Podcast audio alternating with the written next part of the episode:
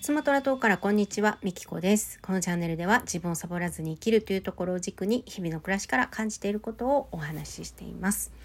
はい、ということで今日はですね、えー、ライバーの話をしたいなと思うんですけど、最近ね、あの、ライバーの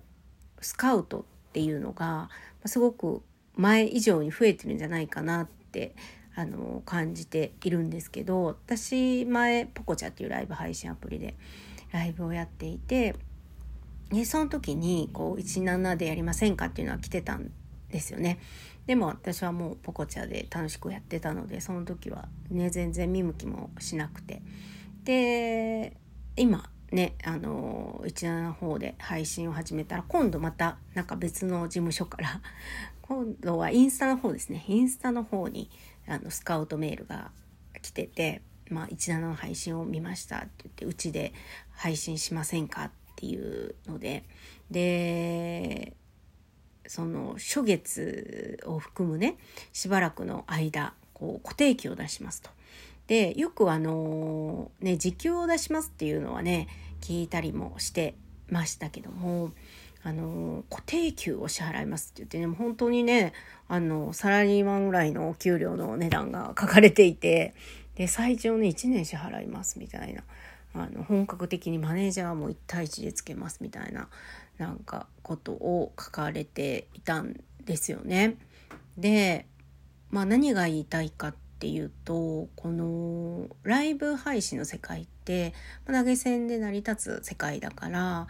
誰かがパンって始めたところであのたくさんお金をもらえるってことはまずないんですけど、まあ、そういうリスクをこう回避してこうやってねあの時給であったりとか固定給を支払ってまでこうやりませんかってすごいいろんな事務所が声かけてるっていうのはすごくこの業界がこれから拡大していくのかなっていうね。でまあすでに今ね流行りつつはあるけど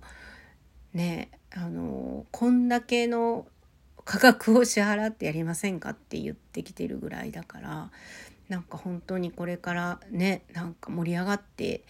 いく世界未来にこう可能性のある世界なのかなっていうのをねこのスカウトメールを見てね思った次第なんですけどまあだからといってそこには行きませんけどね。私もまだ始めたばかりであのねそんな固定給もらえるからってどっかに移動したりとかしませんけども、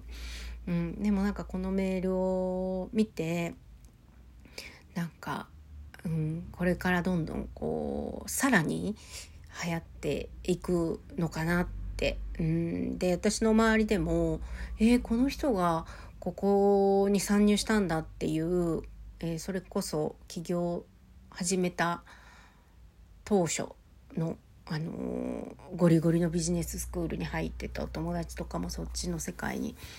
えー、来たりしててうん。なんか面白いなと思って、えー、まあ自分はライバーとして楽しんでいる身ではあるんですけどあの実はあの別視点でもいつも見てあの楽しんでます。はいはい。ということで今日はそのスカウトメールが来てね、ちょっと感じたことをお話ししてみました。ということで最後までお聴きいただきありがとうございました。